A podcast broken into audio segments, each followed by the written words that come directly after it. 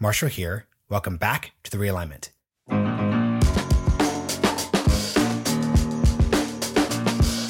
Hello, everyone. Welcome back to the show. We've got a great episode for you today. I'm speaking with Air Force retired Brigadier General Robert Spalding about his new book, War Without Rules, China's Playbook for Global Domination. This book is all about General Spalding's interpretation of a famous book from the late nineteen nineties called Unrestricted Warfare, a strategy document written by two People's Liberation Army officers that really cataloged how they thought China should approach challenging the U S for hegemony in the Asia-Pacific region. This has huge implications, especially given the fact that General Spalding argues the strategy they outlined was entirely followed and is going to play out in a possible conflict with Taiwan and other questions that come down to the nature of the U S-China relationship, especially after Russia's invasion of Ukraine. So as General Spalding points out, unrestricted warfare is actually pretty dense. So it's great to get a retired Air Force general to walk you through the ideas that, once again, whether you are a China hawk, whether you're a China dove, is going to be deeply important because, once again, this is a book which is guiding a strategy that one has to come up with an answer to, regardless of whether you are hawkish or dovish. Of course, quick notes before we get into this episode. This is part of our expanded coverage that we are doing due to our Supercast subscription. I have another episode coming out tomorrow, which is going to be all about the student loan question. It's with an author named Josh Mitchell, who's at the Wall Street Journal. He's written a great book about student loans. It's called The Debt Trap. So we're going to really respond to a lot of the discussion episode that Sagar and I did around the student loan question. We got so much listener response to that, so we're super curious how people respond to that episode. Of course, Sagar and I are recording a discussion back and forth episode on Friday as well. So definitely write into realignmentpod at gmail dot com if you have any thoughts or things you want us to discuss to keep those really dynamic. Once again, the last thing I'll note here is it's so helpful that so many people have subscribed to our Supercast and paid to help us support the show, expand our coverage, and put out really great content. So if you could afford to, we'd appreciate if you go into the top of the podcast description when you click on the episode. The top link will be to a Supercast link. If you could give us five a month, fifty a year, or five hundred for a lifetime membership, we'd appreciate it so much. Of course, another sponsor that helps us keep this show going is Lincoln Network. Thank you so much for supporting the show. Hope you enjoy this episode.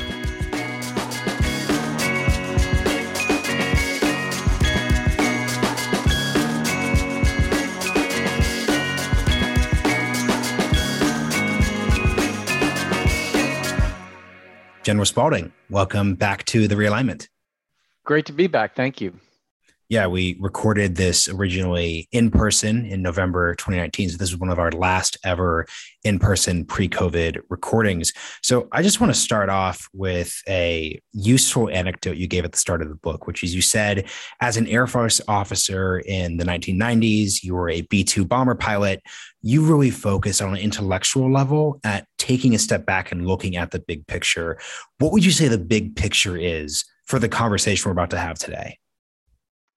It's that the internet and globalization has really changed the way that you look at conflict on a global basis. It's uh, today, I think, much more about ones and zeros and dollars and cents and much less about weapons, although weapons continue to be used. But I would say that of the things that are useful and actually effective in terms of actually creating geopolitical outcomes, the ones and zeros and dollars and cents matter much more.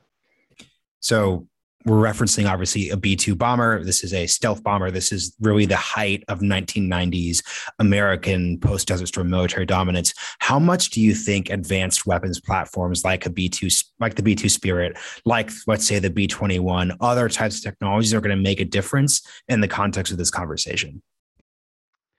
Well, I don't think it's going to make a difference in the context of the competition or the conflict, the cold conflict that's coming between uh, the U S and China or the U S and Russia. I think it's going to continue to be used on the outskirts, you know, in proxy conflicts. I think the Russian invasion of Ukraine is a good example of a proxy conflict that, uh, you know, very much mirrors the, you know, the North Koreans' invasion of South Korea during the first Cold War. So I think we're starting to see history replay itself. Those weapons and that killing w- is going to be effectively used on those battlefields. But I think in terms of, you know, how the major powers um, confront each other, it's going to be much more in the finance, economics, and data realms than in the actual kinetic. And as I said, you came on the show before. Normally, I would say, hey, listeners, just re-listen to the episode. But November twenty nineteen doesn't feel just like two and a half years ago. It feels like ten years ago. So I just want you to quickly sum up what your argument was when you said that we are in the middle of a stealth war. Well, what I was trying to say was that, you know, I had learned a, a completely different form of warfare, one where military force was used to achieve a political outcome, one outcome, one in keeping with the traditions that Clausewitz talked about when he said war is politics by other means. And I think what I had learned in watching what the Chinese Communist Party had been doing for over two decades was that they had really embraced this idea of using the everyday, the, you know, our financial transactions, our trade, our uh, geopolitical relationships, our academics to move their uh, the world in a way that was favorable to, you know, what their uh, interests were. And the key thing here in this story, aside from just COVID, obviously, which we'll get into, was in between our two tapings, obviously, you had a transition from the Trump administration to the Biden administration. You specifically state that the Biden administration has gotten some things right, but they are still undercounting the broader picture here. How would you rate this transition when it came to approaching these issues? Well, I would say that I'm genuinely happy that for the most part, you know, they didn't get rid of the tariffs, although they have rolled some of them back. I think they have embraced a lot of the changes that the Trump administration implemented. But, you know, and I don't think this is owing completely to the Biden administration, because you have U S corporate sector and the U S financial sector lobbying both the Hill and the executive branch not to be harder on China. But, you know, for the most part, they have continued a trend that, you know, was started in the Trump administration of half measures. You know, they, they, uh, there was a lot of good, and there has, and there continues to be a lot of good, but, you know, the Chinese Communist Party is so effective on such a broad basis that a, a little bit of good is not going to um, overturn kind of all the things that they're doing. I want to get to the specific claims you're making about China in the book to really set the stage. So you specifically refer to China and obviously the Chinese Communist Party as an explicit enemy. And as you state, back when you worked at the N S C during the Obama administration in twenty fourteen, that was a very controversial way of putting it. So explain why that's controversial and why you explicitly think the term enemy is an appropriate one. Well, you know, we um, like to say that they can be either uh, cooperative or competitive, but we never want to call them an enemy. And that's really something that I think comes from uh, what I was saying, where the corporate sector and the financial sector really do not want that term to be used vis-a-vis China.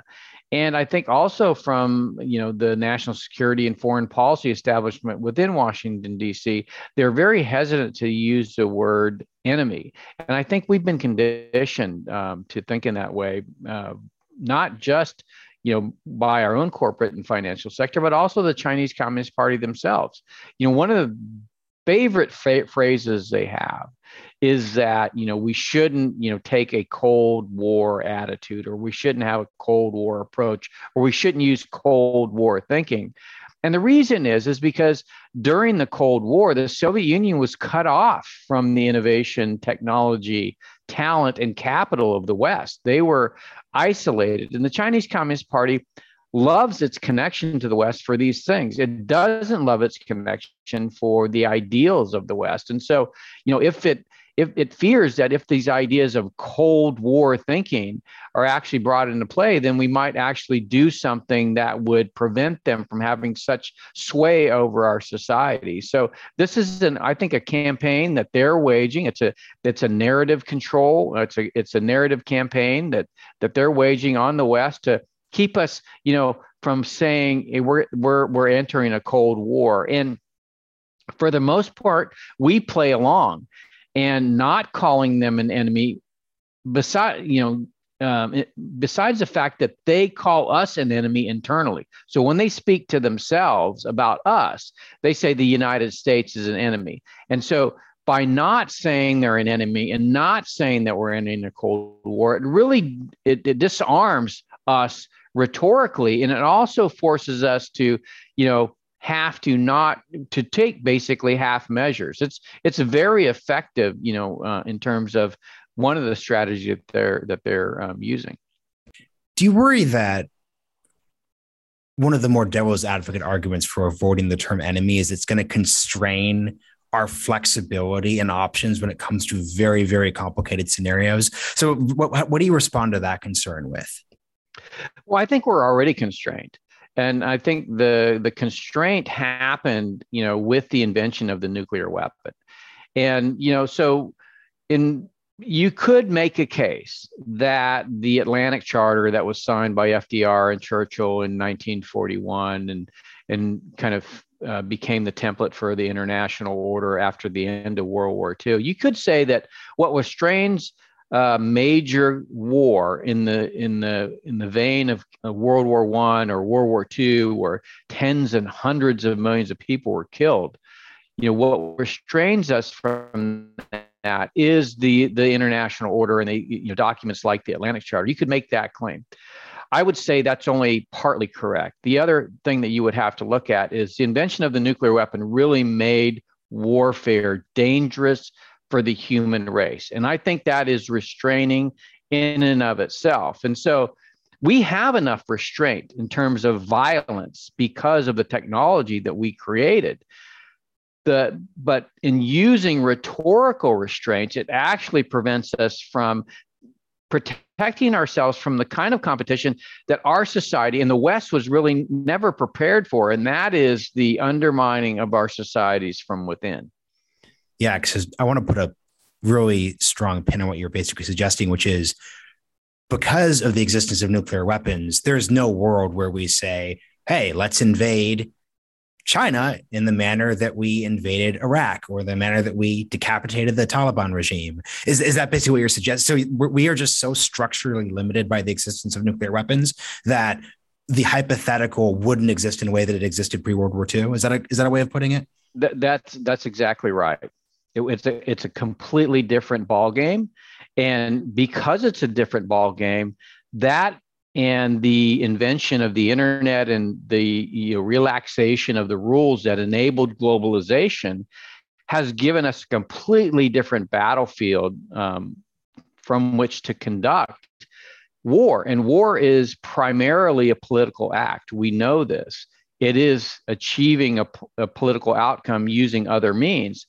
And in the case of you know what the unrestricted warfare really talks about, it is using means that, quite frankly, we have associated with the spread of peace or the spread of democracy or the spread of transparency and openness. In fact, those tools, the internet and globalization, have been used to reverse all of the gains that we made after the end of World War Two and with the Cold War, leading to the victory over the Soviet Union, Union during the Cold War. So we made tremendous gains, but have been completely rolled back because of the existence of this new battlefield and the fact that we never positioned our societies to be successful in this kind of a, a, a, a war. Yeah, and we'll get to unrestricted warfare. Just a couple more specifics here. And this was what was interesting in the way you framed the twenty fourteen disagreement, which was many folks believed, and this is a right and a left thing when it comes to the enemy phrase, is that there are opportunities for cooperation. So if you are more left-leaning, if you're a Democrat, if you're John Kerry specifically, you think the opportunity and the necessary thing to do is cooperate with China on climate change. This is a little more bipartisan, but there's also this idea that you need China's cooperation to constrain nor- the North Korean threat. So even under, so you make this argument specifically that actually China doesn't believe either of those issues are in their interest to actually resolve, but address the China fakery point, but then also articulate why you don't think there even is an opportunity there, regardless of the terms we're using. Well, they use, they know that we want to prevent climate change, or we want to prevent environmental destruction. That is in our D N A. It's something that we have, you know, worked through as a society. We were polluting the land and the air and the water, just like China does today. But then we had, you know, this, you know, this ability through our society and the rule of law to address that, to have activism, and to eventually pass laws that that made, you know, that kind of behavior illegal. So I think when you think of environmental destruction or climate change, you know, we have an interest in seeing the world preserved from an environmental standpoint. At the same time, you know, we want to ensure and preserve the democracy that is South Korea. We want to protect our ally, Japan, and we see North Korea as a threat. So we also want to solve that. In terms of what the Chinese Communist Party wants, they want to continue to have access to our innovation, technology, talent, and capital. That's in spite of the fact that we know that they're stealing intellectual property. We know that we're they're un, we're they're undermining our universities and our political system, and and influencing our uh, corporate sector and our financial sector. And so we seek to restrain them in doing so.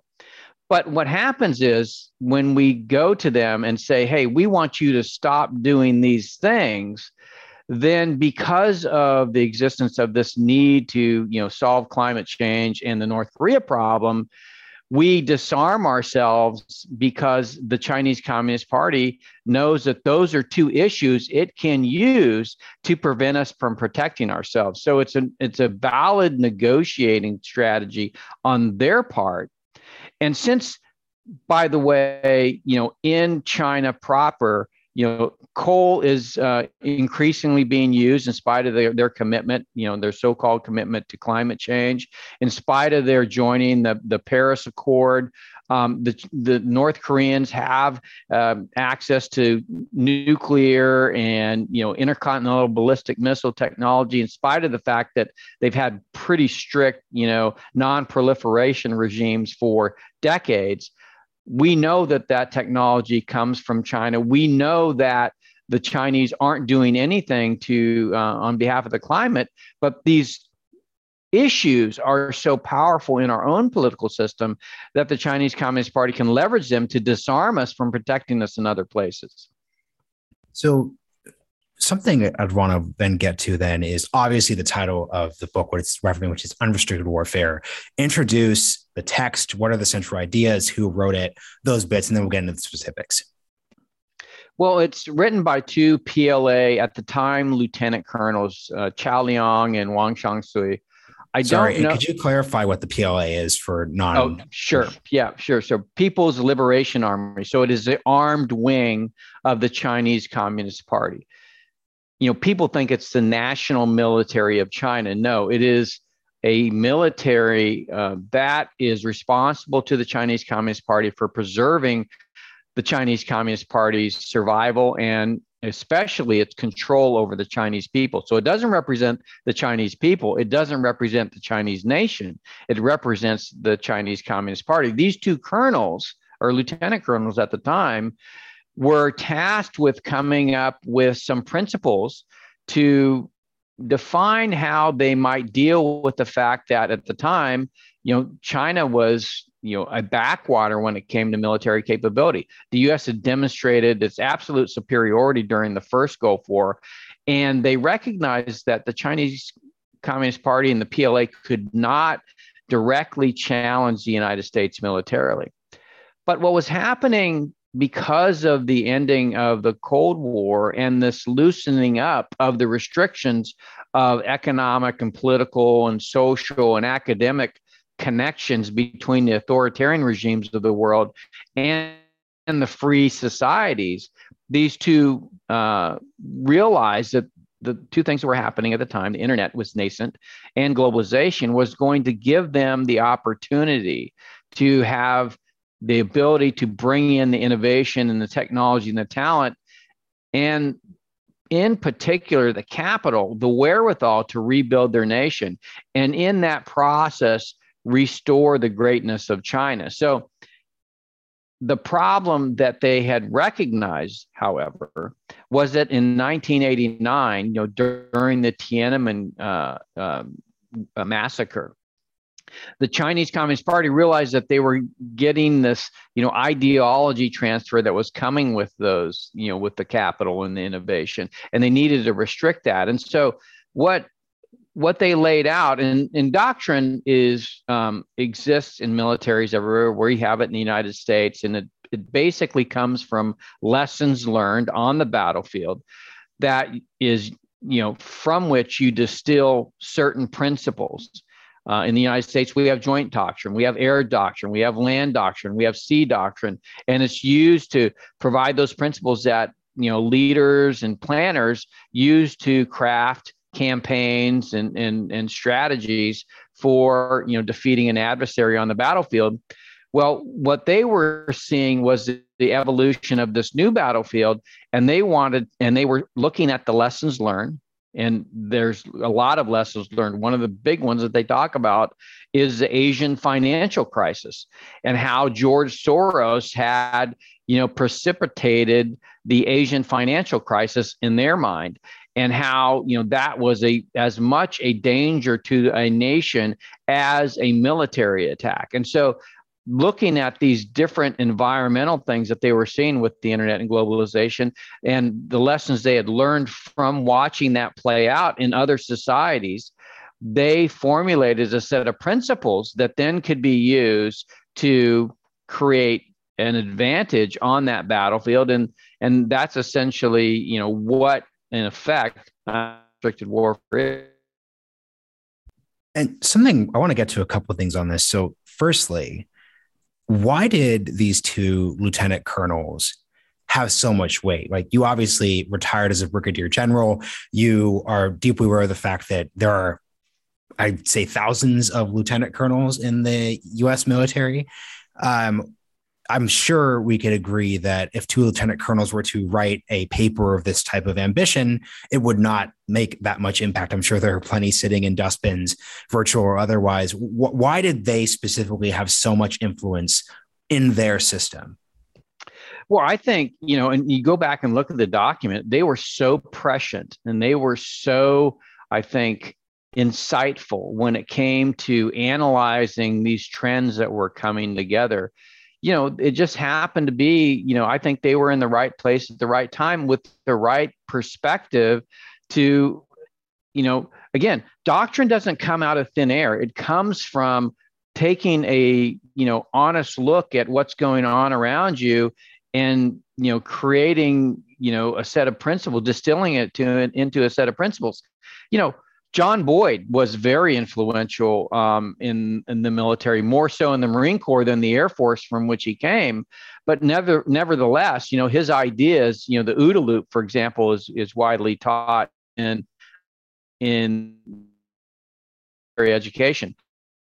Um, another an, another gentleman, John Warden, you know, who what led the, you know, strategy development for the first Gulf War. Also, those are two, you know, colonels that were influential. These were people that, you know, thought about war, took the time, and then, you know, had keen insights that, you know, ended up being part of the fabric of what we understand about warfare. I just think that, quite frankly, because these guys came from China and because their ideas were so out of character from what we know as war, um, never really, I think, got the credit that they deserve for so vividly laying out, you know, they, there was no iPhone when they wrote about this. There was no mobile internet. There was no, there was no um, ability to foresee, I think, in the way that they did, where things would go for the average person, much less for somebody that's, uh, you know, thinks about war. Because if you think about what they were saying,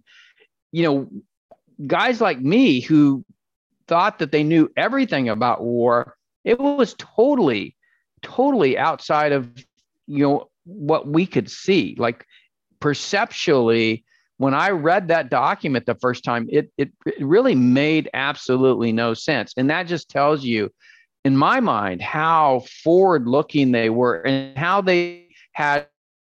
This probably has to do with the fact that they were um, Chinese, the, and the fact that the People's Liberation Army is a political, you know, arm, wing of uh, of the Chinese Communist Party. I think they were far more political and far more savvy in terms of politics, and that enabled them to to to see this. But you know, I think they were they were um, just in the right place at the right time, had the right frame of mind from which to think about these problems, and then you know did a good job.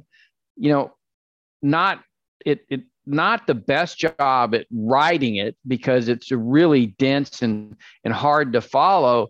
But if you can break through that, you can see the the, the wisdom in what they were writing. You know, it's it's it's funny. I tried to show off, um, and I purchased. Um, it's available for free, as you know. I purchased a copy, and you were not under. You, you were not exaggerating when you say it, it's very dense. I, I really am suggesting to the listeners that um, if you want to show off like I do, stick with uh, your stick with War Without Rules first, and then get to Unrestricted Warfare if you, if you think is there. So what's what's actually, and I just want to editorialize for a second. I think what's useful, what you just said here, is it's not that they write this book or they they write write um, the paper, the white paper, and then a young Xi Jinping reads it and then implements. It's that they were incisive about the logical, let's just say, implications of developments in the nineteen nineties. And if history proceeded in the way they described, it's because they were onto those trends, not that this was a master plan per se. Is that is that, is that a way of putting it? It, it is. And, and the other thing is, you know, it inspired a whole bunch of other writing within China. And I think that's the other thing that people miss. That inspiration came because they were so insightful. And, you know, it's funny because you talk to Chinese scholars and they say, oh, you know, that that really didn't, you know, mean much in China, you know, in, in terms of national security. But yet, you know, Qiao Liang is, uh, you know, got promoted to as a general officer and he's teaching at National Defense University. So, and it spawned a whole, you know, a whole cottage industry of thinking about warfare in a completely different way. So then another question on the political aspect of warfare, because I think it's really interesting how you specifically said the P L A is best understood as a military arm of a political party rather than just a military in the sense that the U S Army, the U S Air Force, Marine Corps, et cetera, exists. How do you see U S military officers, you being a retired one yourself, able to understand these whole of society issues? Because I speak through this podcast, I speak with a lot. Uh, I've spoken with retired generals such as yourself, lieutenant colonels, people who teach at the war colleges, et cetera. And obviously their defense policy analysis is great. The foreign policy analysis is great. I would say a lot of the time, the, let's just say like political economic analysis is fine to a well-informed New York Times reader, just being entirely honest. So like, how, how, do, how do you as a, so not currently a civilian, obviously, how, how do you think about this idea of military folks having to think about these political and economic issues outside of the, uh, outside of the typical strategic analysis part? Well, if you look at all of our pro- professional military education, it's really clear. The general's job, you know, I'm talking about Clausewitz and Jomini, the general's job is to prepare for the war. It's not his responsi- or her responsibility to figure out, you know, whether to go to war. And if they are tasked with going to war, then they're supposed to get wide latitude with which to prosecute the war. In other words, give me the means and tell me, you know, what you want, and then I will go achieve it. And then I want to study the profession of arms. You know, I it, it's almost as if, you know, I am a dishwasher working in a kitchen. I don't want to know anything about what the kitchen is doing. I'm just going to wash the dishes. And so in, in many ways, we are stunted by the way that we have grown up as a profession of arms. You know, Clausewitz says war is politics by other means, but don't worry about the politics. That's for the country's leaders. Your job is to figure out the war. Well, if war is politics by other means, and somebody comes along and says, okay, well, I think politics is war, and therefore the, the way that I should pursue it is through politics. If that is the case, then we as a profession of arms is complete are completely disarmed. We're not given any training on how to navigate, you know, politics If politics is warfare, we're out of the game. We can blow things up, right? And th- this really was brought home to me with the islands in the South China Sea. The Chinese are building bases in the South China Sea, and the president wants the military to come up with options. Well, what can the military do? We can blow up the islands. That's what we would do if we were military. Well, but that's not what the president wants. He doesn't want to go to war with China. Well, that's not a, this is the beauty of War Without Rules, because it forces, you know, the people that are, you know, charged with becoming professional warriors of our society, it basically takes them off the field because they are not given the tools, they're not given the authority, not, not given any responsibility with trying to figure out how do you navigate a political war. So, I mean, in, in many ways, it is, I believe, the, the only um, the only corollary to this is the Maginot Line, you know, during World War Two. You know, we've created this professional class of warriors in the West that really have no way. They don't have the tools. They don't have the training. They don't have the professional education. They don't have the savvy with regard to finance or economics or trade. Any of the tools that you would use in this game of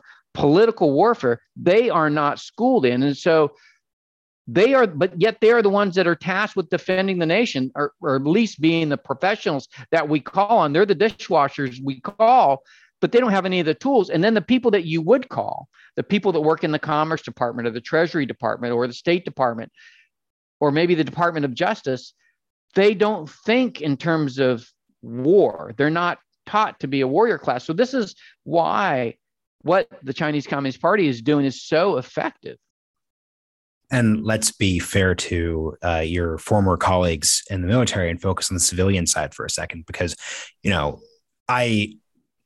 the deeper I delve into these issues, the more I dislike when civilians say the cliched, well, we don't have a draft anymore, so the civilians don't know how the military works, and that's all this big problem. There's some very serious arguments against reinstating the draft that would cause probably far more problems than actual um, advantages relative to the all-volunteer force. But like once again, I think that the idea that that cliche is getting at is this idea that the civilian side of things is having has a weaker and weaker grasp of almost the military aspect, especially now, to your point, where we are pivoting from this Middle Eastern centric conflict and pivoting towards this much more great power centric one, where a lot of the rhetoric and the language and even the concepts at a strategic and tactical level just have nothing to do with the war on terror. So how do you see the civilian side of this picture when it comes to strategic difficulties dealing with unrestricted warfare? Well, I mean, that's the that's the beauty of this thing. Um, and it's really the beauty of War Without Rules. See, um, the civilian side, the political leadership, are absolutely perfectly oriented for combat, because they do it to each other. And that's what the Chinese Communist Party is counting on, right? Because the way that they go at our social fabric is to create and exacerbate the divisions between us. And so rather than inspiring these, um, this collective that can fight at the same level with the Chinese Communist Party, if they saw the Chinese Communist Party as a political adversary, right? If the Democrats saw the Chinese Communist Party as to as big an enemy to them as they see the Republicans, they would be very effective at fighting this war, because it is a political war. But because of the way that the Chinese fights, and it creates these divisions, it not creates, it exacerbates these divisions, then instead of coming together and going after the chief political opponent that they have, they go after further after each other, and it causes even further social, um, uh, you know, uh, you know, disadhesions. And this is the this is really the beauty of of of um, of War Without Rules. And it is, in a sense, you know, we have within ourselves the understanding of how to defeat the Chinese Communist Party if we could only see them as a political adversary. But unfortunately, you know, that's that's the, the challenge. And it's, so it, it becomes one of perspective and thinking about the problem and understanding the challenges we face and understanding the context that you know, I saw this at the White House when we I had this um, series of uh, w- what I called winning without war, where we where we debated these different types of war, economic warfare, lawfare. And we got into these heated arguments. And I'm like, guys, it's not us in this room. It's it's over there. And we have to think about these in terms of it's not, you know, right versus left, or, you know, Trump versus, you know, you know, anti-Trump. It is about understanding how our society is being undermined from within, understanding that that enemy is outside of our borders and exacerbating these divisions, these divisions, and coming together and actually countering them together. I think if we could do that, then we would be smart enough, because, you know, the same type of tools that the Chinese Communist Party used to undermine us, the parties use against each other here.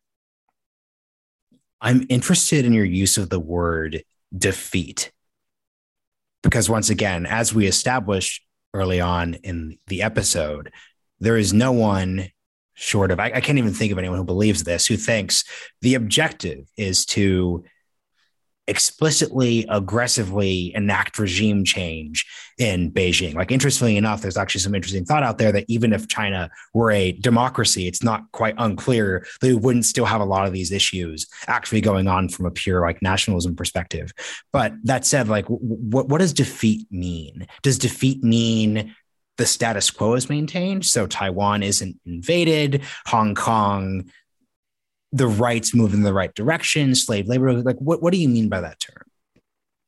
Well, I think, you know, in terms of, you know, I mean, even, even I think the term defeat implies that you look at war um, in a Western context, right? If you look at war in a, in a Western context, war is a finite, you know, game. It is, there's a beginning and there's an end.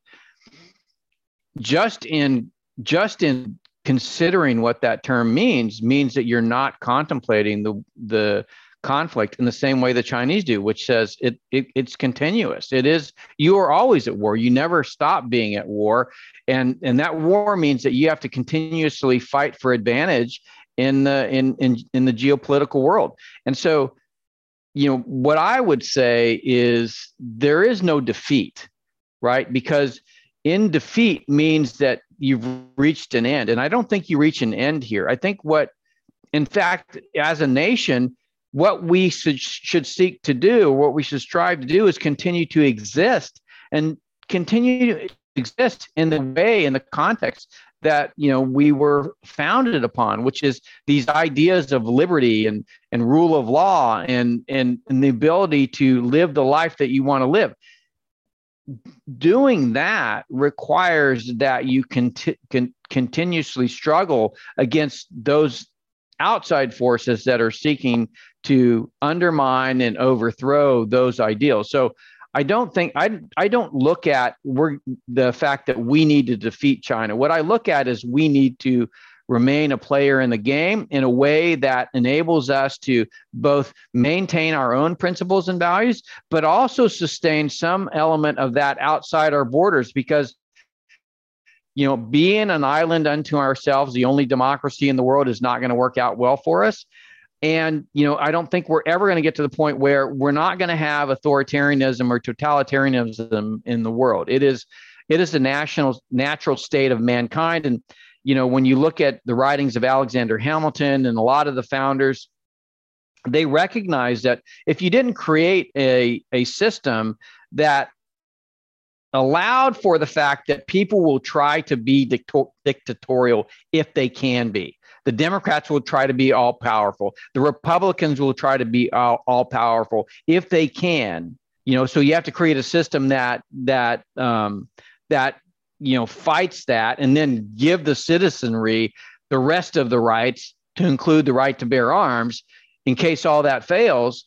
That is, that is the thing that we should fight for, but it's a continuous struggle. It's not going to end. And if we, if at any time that we think it has ended, then we create, we begin to create the kind of um, um, backsliding that we've seen since the end of the Cold War. The, what the reason that happened is because we believe, oh, we had one. Okay, time to put all the weapons away. No, no more time, no more need to defend ourselves. this is the part where I have to speak for the more skeptical part of the audience and basically say, let me just pose the following for you. This isn't likely what they're thinking. They are thinking you are phrasing this in existential terms when you discuss our domestic side, liberty, the ideals of the Constitution, et cetera. What if, because in many ways you could argue that the, you know, Chinese Communist Party is engaging in behavior that's reminiscent of obviously the Soviet Union, Nazi Germany, other totalitarian regimes, but leave Taiwan alone, as in let Taiwan go. If they take it, they take it. Except, as we already have operationally, that Hong Kong is lost. Maybe you do some economic things to make it so that Western China, Xinjiang, isn't relying on labor, um, slave labor as much, but largely just leave it alone and accept, accept the truth there. For a lot of people, that seems like an okay enough trade. Why do you disagree with that? Not, not, not, oh. not, not, not morally. They, they wouldn't say that that's a moral trade, but they say that that's an inevitable trade. Right. So so first of all, let's just address Taiwan. I don't believe Taiwan can be saved. The, the Chinese have too, far too much uh, power, and I don't think we should fight over Taiwan. I think that creates a risk of nuclear war, which could be, you know, detrimental to humanity writ large. I do think that we have an obligation, a humanitarian obligation, to help the Taiwanese escape Uh, widespread slaughter, if that should come. I, you know, so things like the Berlin airlift come to mind when I think about how we should react with regard to Taiwan. But when you're talking about existential threat, you know, to me, you know, we have to understand, in my mind, what existential threat means. Existential threat means that the world that we conceived, you know, at least here in the borders of the United States, where the law of the Constitution was predominant and it granted, you know, everybody, you know, equal rights. That document, you know, if it becomes essentially undermined by our relationships with a foreign power that seeks to undermine that those ideals because it fears them gaining traction in their own, po- own population. Here I'm talking obviously about um, China. If that happens, so in, in, you know, when you when you talk about existential, to me, what that means to me is that you lose political independence and sovereignty, meaning you no longer have the ability as a people to live according to the dictates of the law of the land, which is the Constitution. And I think one of the things that we have seen is that the Chinese Communist Party does have the ability to put pressure on that. And I think one of the best examples of that is the coronavirus. We adopted policies that were not in uh, the C D C's game plans, that were not in the World Health Organization's game plans. And we adopted them because we were told that the Chinese Communist Party had a much better approach to tackling the coronavirus. So we basically adopted policies that were counter to many of, you know, the, the, the provisions within our own Constitution about civil liberties and the extent of government power over citizens. So this is the thing that when, when I talk about existential, and, and a lot of people think existential means, okay, well, every human is wiped off the face of the earth, or we have nuclear ar- Armageddon. But I think in, in the case of what these two P L A colonels were talking about, it is the, and they say this, they say all means, military and non-military, to Uh, get your enemy to accept your interests. You know, that means that we lose political independence and sovereignty. We we lose the ability to make the way that we want to live as a people. And I think it, therein lies the problem. And that's not a, um, you know, I don't a- advocate going to military war, you know, to You know, because I, I worry about the, the escalation of nuclear war, but I do worry that we're not doing enough to protect our independence and so- political independence and sovereignty. And that's what I call the existential threat. Oh, well, well said. And that actually helps clarify what, what the term means. And so I think the key way of summing this up, um, from your view, from the book, right, like unrestricted warfare represents, separate from the military side of it, the econ- using economics, technology, diplomacy, and then media to the division part you're speaking to really challenge American power to the existential sense that you're describing here. So I, I want to get to Ukraine in a second, but just to like tie a bow on this broad, like what, what is like the top line headline response to that beyond just awareness? Because once again, your previous book is called Stealth War. The response to that is, okay, let's not have that be stealthy anymore. Let's talk about it. Like, what is the direct response to this war without rules? Yeah, the, the only way that I that I can um, see that we can extract ourselves from it is to decouple, like completely decouple, have the same type of, you know, uh, bi- um, uh, bipolar world that we had during the first Cold War, and then um, with our allies and partners, only invest. And when I mean say when I say invest, uh, capital, technology, innovation, talent, we only invest in ourselves. And we we exclude, you know, the the the authoritarian regimes. I think that is the only way that we can actually preserve ourselves. You know, uh, use the um, the the the whole headline of of Twitter going on right now. I think one of the things that you have is you have these global platforms where you have these authoritarians that are piling in, and we have no idea of sifting between good and bad. And so there's a lot of fragging of our own citizens going on. And I think that's one of the things that that um, Elon Musk is re- is responding to is, how do we get the the bots out? How do we get the the the bad actors out? And if we're going to have a if we're going to fight, let it be a, you know, an internal fight, not a not a fight where, you know, uh, external parties come in. And I think this is this is where um, we have to separate, because, like I said, war without rules is really amplified because you have these outside interests coming in. And it's funny because we have these debates um, uh, all all day long about, you know, Russia influence. You know, what about Chinese influence? And and and it, it is true, the Russians influence and the Chinese influence. And we used to do a lot of this during the Cold War. Unfortunately, we dissolved the U S Information Agency. We really stopped. Um, And we understood active measures, but there was no internet. There was no globalization during that time. So I really think separating and then really beginning to invest in ourselves again, there's going to be a lot of healing that happens just because of that. There, this, this, it, this problem that we have in our society today is not um, just about us. It's also about the outsiders that are helping make that worse.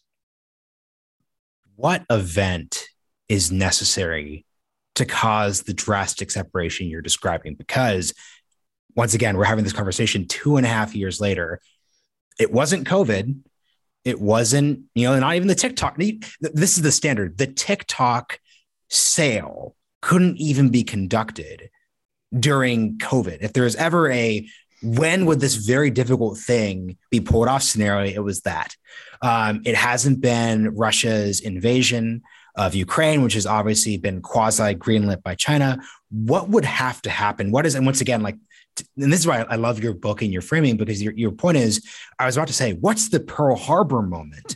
But that suggests that there's going to be a Chinese attack on the bases in Okinawa, which actually speaks against the strategy that you've described in these past two books. So what would a non-kinetic version of that event look like?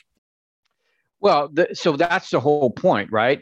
Don't don't have a Pearl Harbor. I mean, the only thing that you really, I mean, it's funny because the Japanese, you know, there's this famous quote. I can't, I can't, I, it was maybe Yamamoto that says, you know, we have we've awakened a sleeping giant, you know, uh, after Pearl Harbor. You know, the Chinese learned that lesson. They're not going to have, we are not going to have a Pearl Harbor. It is. Um, Either we wake up on our own, or we we basically succumb to um, their their method methodology, which is to use our own people, our own elites against us, our own uh, economic, our own corporate leaders, our own financial leaders against us, because they're incentivized to do so. I think, though, um, one of the things I've seen, and I don't I don't see it being reported uh, quite enough, is that we with the, you mentioned the Russian invasion of Ukraine. We are starting to see capital outflows um, now, uh, and I think it has to do with the Russian invasion of Ukraine. So if I had to say, is there is there an event that may be the straw that breaks the camel's back? And is it an event that's plausible um, or actually probable? It is the invasion of Taiwan. I think that's what's going to precipitate the beginning of the end. I think, um, you know, what, what Xi Jinping has done is basically, and what he's uh, continuing to do is further protect his economic and political system from any kind of outside attack like Russia has experienced um, after the invasion of Ukraine. And, you know, but the good thing is, maybe we're going to, I'm hoping maybe that's going to be the, uh, the, the the straw that breaks the camel's back. You know, and my initial instinct to that is to say, given everything that's happened in the past two months, it would be an insane decision to invade Taiwan in the sense that, in the sense, in, in, in, in, the, in the sense that the, it would destroy basically, because to, to, to your point, it would uh, I dissipate am- the entire strategy that was described here. I, I am so like I it, it's there, and I'm not I'm not. It, it's just I had a conversation two weeks before the invasion um, with uh, with a gentleman who uh, you know retired general officer, and he's like, I don't think Putin's going to invade, and um, and I'm like, that's why he's going to invade, and I think. You know, one of the things that um, you find in studying um, these systems and these these people who lead these systems is that um, they have these tendencies, and the, and one of the tendencies is um, is overreach. And I think uh, Putin um, demonstrated it. I think she is going to demonstrate it. They can't help themselves. It's part of the system. I think it's part of it's partly due to the fact that, you know, over time, that system, um, those leaders tend to push away those who might have prevented them from making those kinds of a decision. So I think, you know, recognize I mean, and, and, and ultimately, what's interesting is this may be the thing that saves us is another tendency of humanity, and that is to basically listen to our own counsel. And, and so in our system, we don't want anybody to have ultimate power because ultimate power can be corrupting. And so we, but we still have our own issues because of that. But in the system that China has and the system that Russia has, you have these leaders who have done their utmost. They they don't trust anybody. And so they want to, you know, have their, um, their leadership be people that basically are yes men. And so I think this is, this is why, um, and this is, you know, for us, you know, something that we have to um, be prepared for, that they overreach. And then, you know, therein hopefully lies our salvation.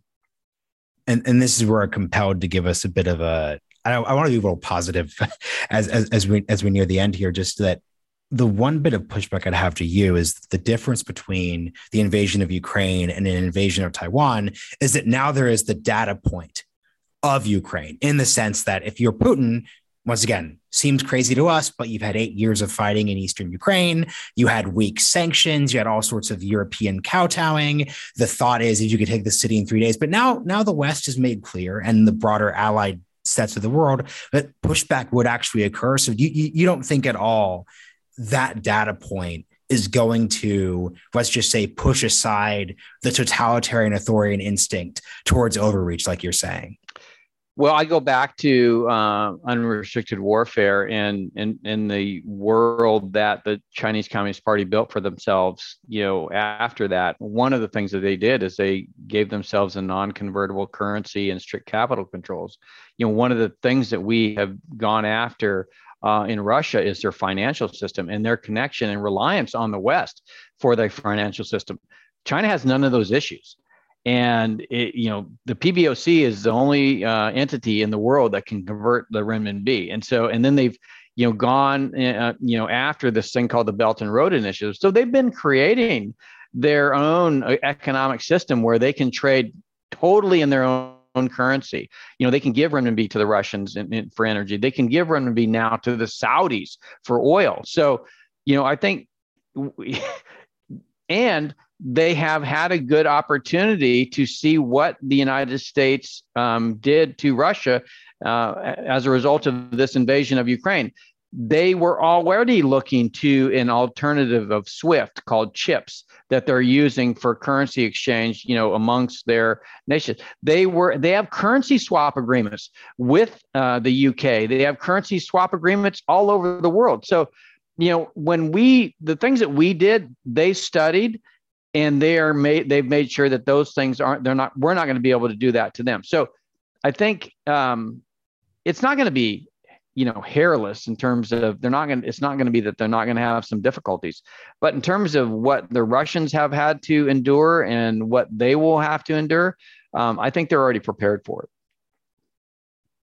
Yeah, that's a helpful framing. So finally, I want to just I want to just analyze, because your um, publisher helpfully sent along your your specific notes on Ukraine, um, Ukraine today, China tomorrow. So I want to really give, because actually, just to sum up the episode, it seems that the point of agreement we just have here is that the type of policy you're describing as ideal, a decoupling, is in, is going to require some precipitating event beyond just COVID and the past two years, beyond the Olympics, beyond Daryl Morey um, and the Houston Rockets. It would would be what we could agree would be an invasion of Taiwan.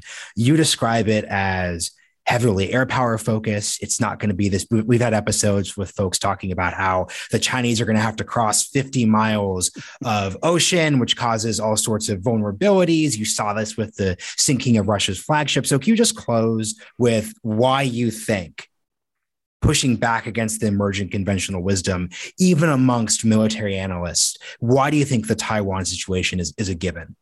Well, I mean, I, again, I go back to unrestricted warfare. I mean, the the the in, insight in terms of the Gulf War, I think, was was very prescient, and and more importantly, when you when you study the weaponry that the Chinese have arrayed on their side of the strait, it is it is so overwhelming in terms of the they don't run out of bullets. And when I when I'm talking about bullets, I'm talking about rockets and missiles that just continue to rain down on Taiwan. So there's no place to go.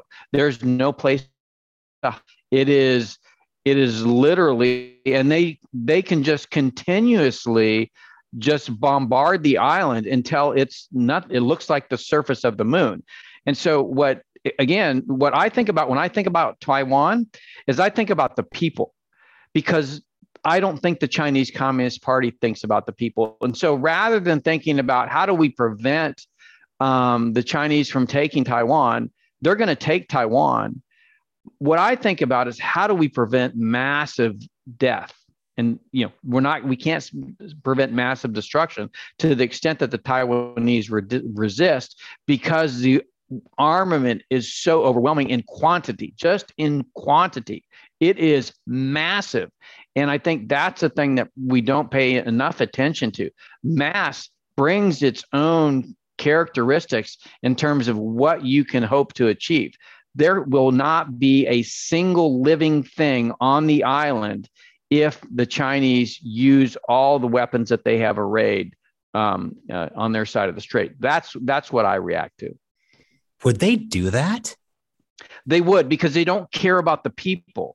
They only care about the ground. It is about the ground. And so they will use whatever means necessary. If you look at, if you study the Chinese Communist Party, they are absolutely happy to sacrifice people. And it's, you sacrifice people for the greater good of the Chinese nation, right? So they, they very much believe that, you know, the Chinese Communist Party is the one that's going to lead China back to its rightful place in the world. And that, you know, the the social contract that enables them to do that, you know, we can't do this without you. So our social contract is this: you give up all political freedom and we will restore us to greatness. And when we do, you know, some sacrifices will have to be made. They can be in the tens of millions. That's okay, because it's for the greater, in, you know, in the, in their mind. It's it, yes, it's horrible to contemplate. It's horrible to contemplate that there there could be an organization that thinks this way. But this is the way the Chinese Communist Party thinks. It's not about um, the people. It's really about the prestige of uh, of China, and more importantly, it's about maintaining control over the population. They have promised, and she has said, I'm not leaving it to the next generation. They have promised to bring Taiwan back into the fold, and Xi Jinping, I believe, plans to deliver on that promise, come hell or high water, and whether or not any Taiwanese survive. Well, uh, we're not going to get that positive note that I was uh, vaguely searching for. But uh, on a positive note, though, I really enjoy your books. This is I'll, I'll save us from the precipice. Um, please shout out um, your two most recent books. Obviously, it's been in a bit, but like Stealth War still holds up. Obviously, you're taking a long picture to, so please shout the books out and we'll take it out. Oh, yeah. I mean, please pick up War Without Rules. I think it's a great way to kind of contemplate these ideas. I wrote it. You know, I I'm I I love uh, studying war. I love uh, understanding about the history of war. I think War Without Rules, you know, really uh, in a good way uh, highlights the the incredible work of these two P L A colonels that, you know, really helps us understand the way the Chinese Communist Party thinks. And of course, Stealth War is my, you know, interpretation of my last years of service, where I really uh, came to understand, you know, how the Chinese were fighting their fight. General Spalding, thank you for joining us again on The Realignment. Thank you so much.